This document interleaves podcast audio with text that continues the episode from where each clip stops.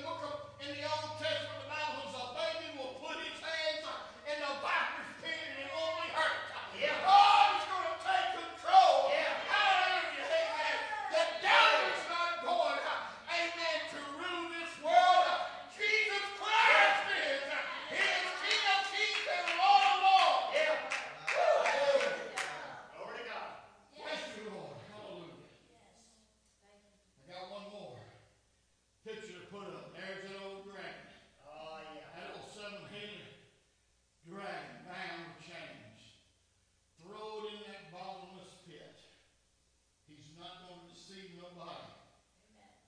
Hallelujah. It's not going to be the bar of the people of God. Now, I need to say something just briefly. I have covered this, and I've studied it up. We have taught on this extensively back when I was teaching on the millennial reign. If don't none of us know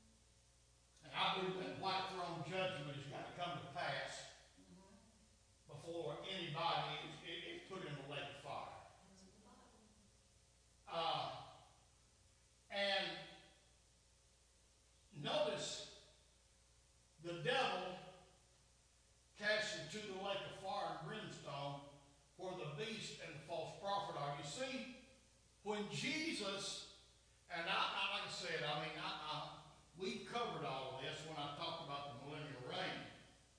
When Jesus comes back, the beast, which is the Antichrist, Jesus is going to defeat him at the beginning of that 1,000 years. And the beast and the false prophet that goes along with the Antichrist, they're the first two to be cast into the lake of fire. And there's something about this verse you need to pick out. There's a lot of people now teaching and believing and say, well,